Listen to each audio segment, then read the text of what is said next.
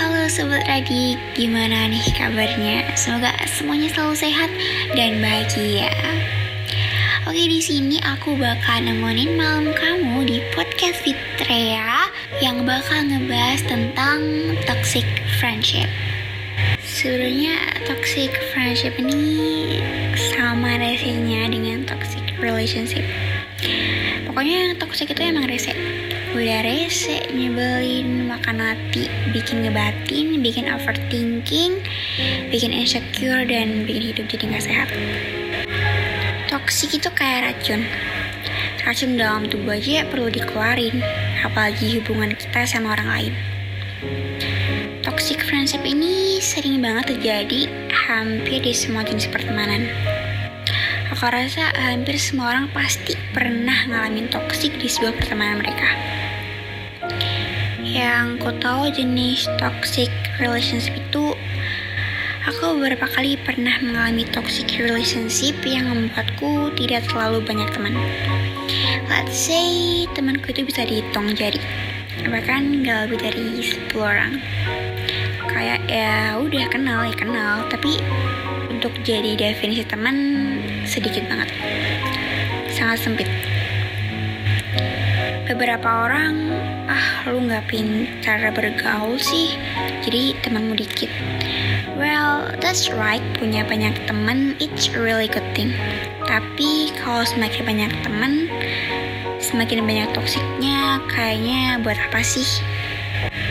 Dan aku bakal kasih tips menemukan friendship yang nggak merubah kamu jadi pertemanan yang sempurna itu dibangun dari ketidaksempurnaan Oke, okay, pengalaman waktu itu adalah uh, sebenarnya definisi toksik itu kadang orang anggap itu bukan toksik, tapi buat kita itu toksik.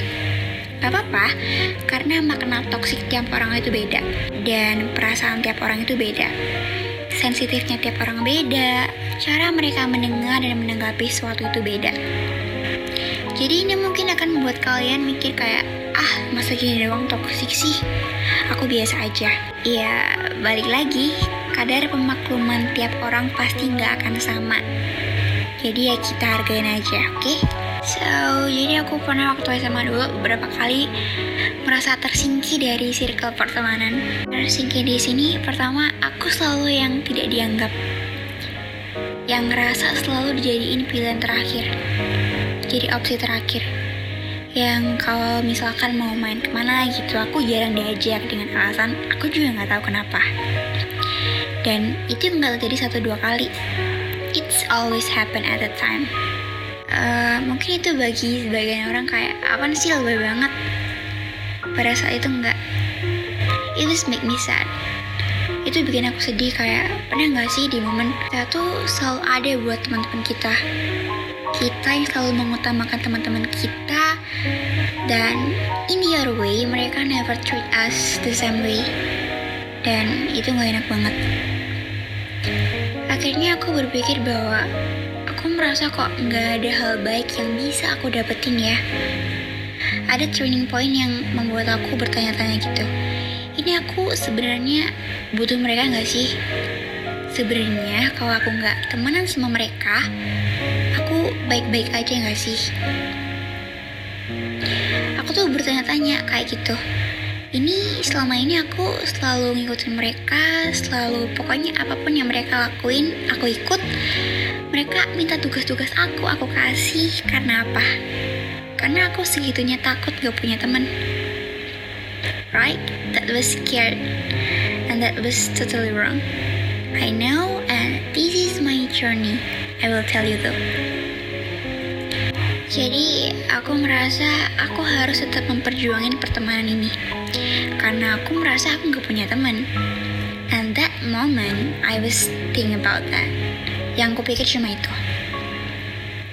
Jadi mau itu sakit, mau itu sedih, mau itu nyesek ya, telan deh yang penting aku tetap jadi teman mereka. Sampai itu tadi aku mikir, aku ngebayangin aja itu. Maksudnya gimana ya kalau aku nggak temenan sama mereka? Kira-kira hidupku kayak gimana ya? Aku mikir-mikir dan itu yang membutuhkan banyak waktu yang gak sedikit kalau aku pribadi. Karena um, mungkin orang yang punya banyak temen dan disukai banyak orang itu nggak akan relate. Karena ini perasaan aduh ini yang denger kalau pernah ngalamin pasti tahu betul deh rasanya gimana. Kayak kita sangat pengen jadi teman mereka tapi mereka mencit kita dengan buruk. Itu serba salah juga bingung juga gitu. Padahal I love them most as friend tapi mereka nggak bisa memberikan itu ke aku. Jadi lama-lama bikin aku mempertimbangkan banyak hal.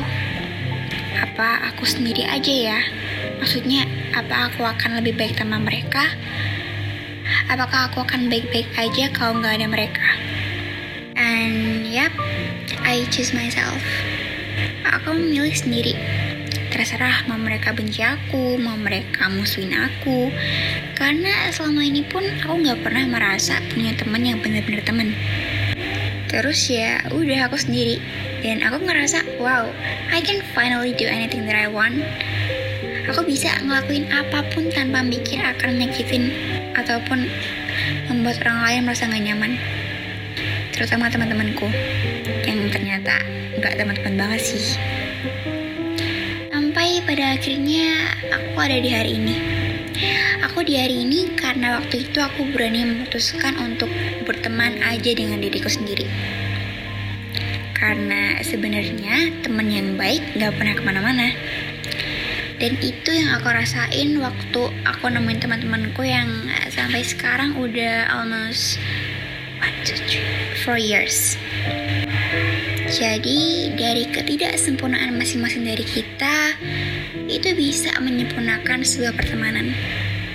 Gak ada lagi perasaan gak enak ke teman karena sama mereka kayak keluarga. Yang misalkan kalau berantem ya berantem yang besoknya kita main lagi ya udah aja gitu kalau kamu berada di toxic friendship kayak misalkan punya temen yang uh, dia bawa visi kamu dengan topeng bercandanya mereka akan kayak menyepelekan, ngetawain, anggap itu hal biasa dengan dali bercanda. Dia bilang, ya elah gitu dong baper.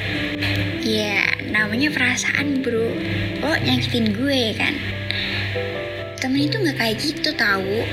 Jangan apa ya, yang namanya toxic friendship atau apa pun itu yang jelas kalau kamu berada di hubungan pertemanan yang jelas kalau itu gak sehat yang di dalamnya pertemanan itu tuh kamu kebanyakan sakitnya you better go out girl you better leave that kind of friendship karena kamu gak layak diperlakukan kayak gitu untuk apa? Takut gak punya temen tapi justru kehilangan diri sendiri.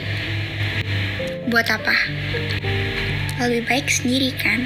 Itu nggak masalah loh. Jika pilihan itu bisa membuat kamu merasa lebih baik lagi why not? It's way better.